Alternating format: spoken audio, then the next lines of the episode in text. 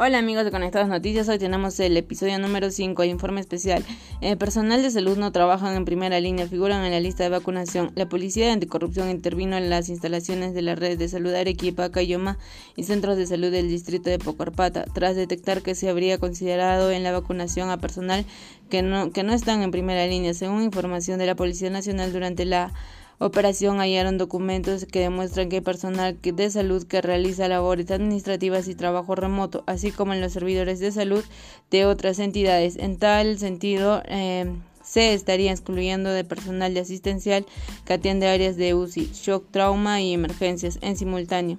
Se intervino a la microred de salud Pau Centro de Salud Manuel Prado y Centro de Salud Campo Marte, con el objetivo de recabar la información para la investigación. Culpan al Ministerio de Salud.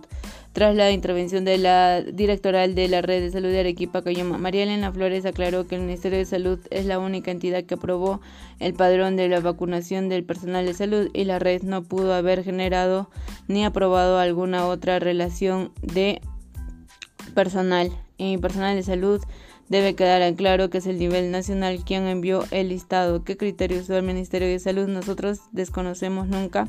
Se nos ha solicitado. No somos parte de cómo han priorizado primero a un grupo y luego a otro. Eh, precisó que también el listado nominal que recibieron fue en forma PDF y vino bloqueado de, manipulación, es decir, no se podrá modificar al especial ni la estructura del documento original. La red de salud identificará a la al personal que no deben estar en el padrón y solicitará a la Gerencia Regional de Salud eh, replantear el listado. Eh, sé que no son muchos, pero existen personas que no están en primera línea y no deberían estar en ese listado según lo que refiere a los compañeros de estos establecimientos y cambiarán los padrones. El gerente regional de salud, Cristian Nova Palomino, reconoció que en el padrón figuran trabajadores que realizan trabajo remoto. Y bueno, es amigos.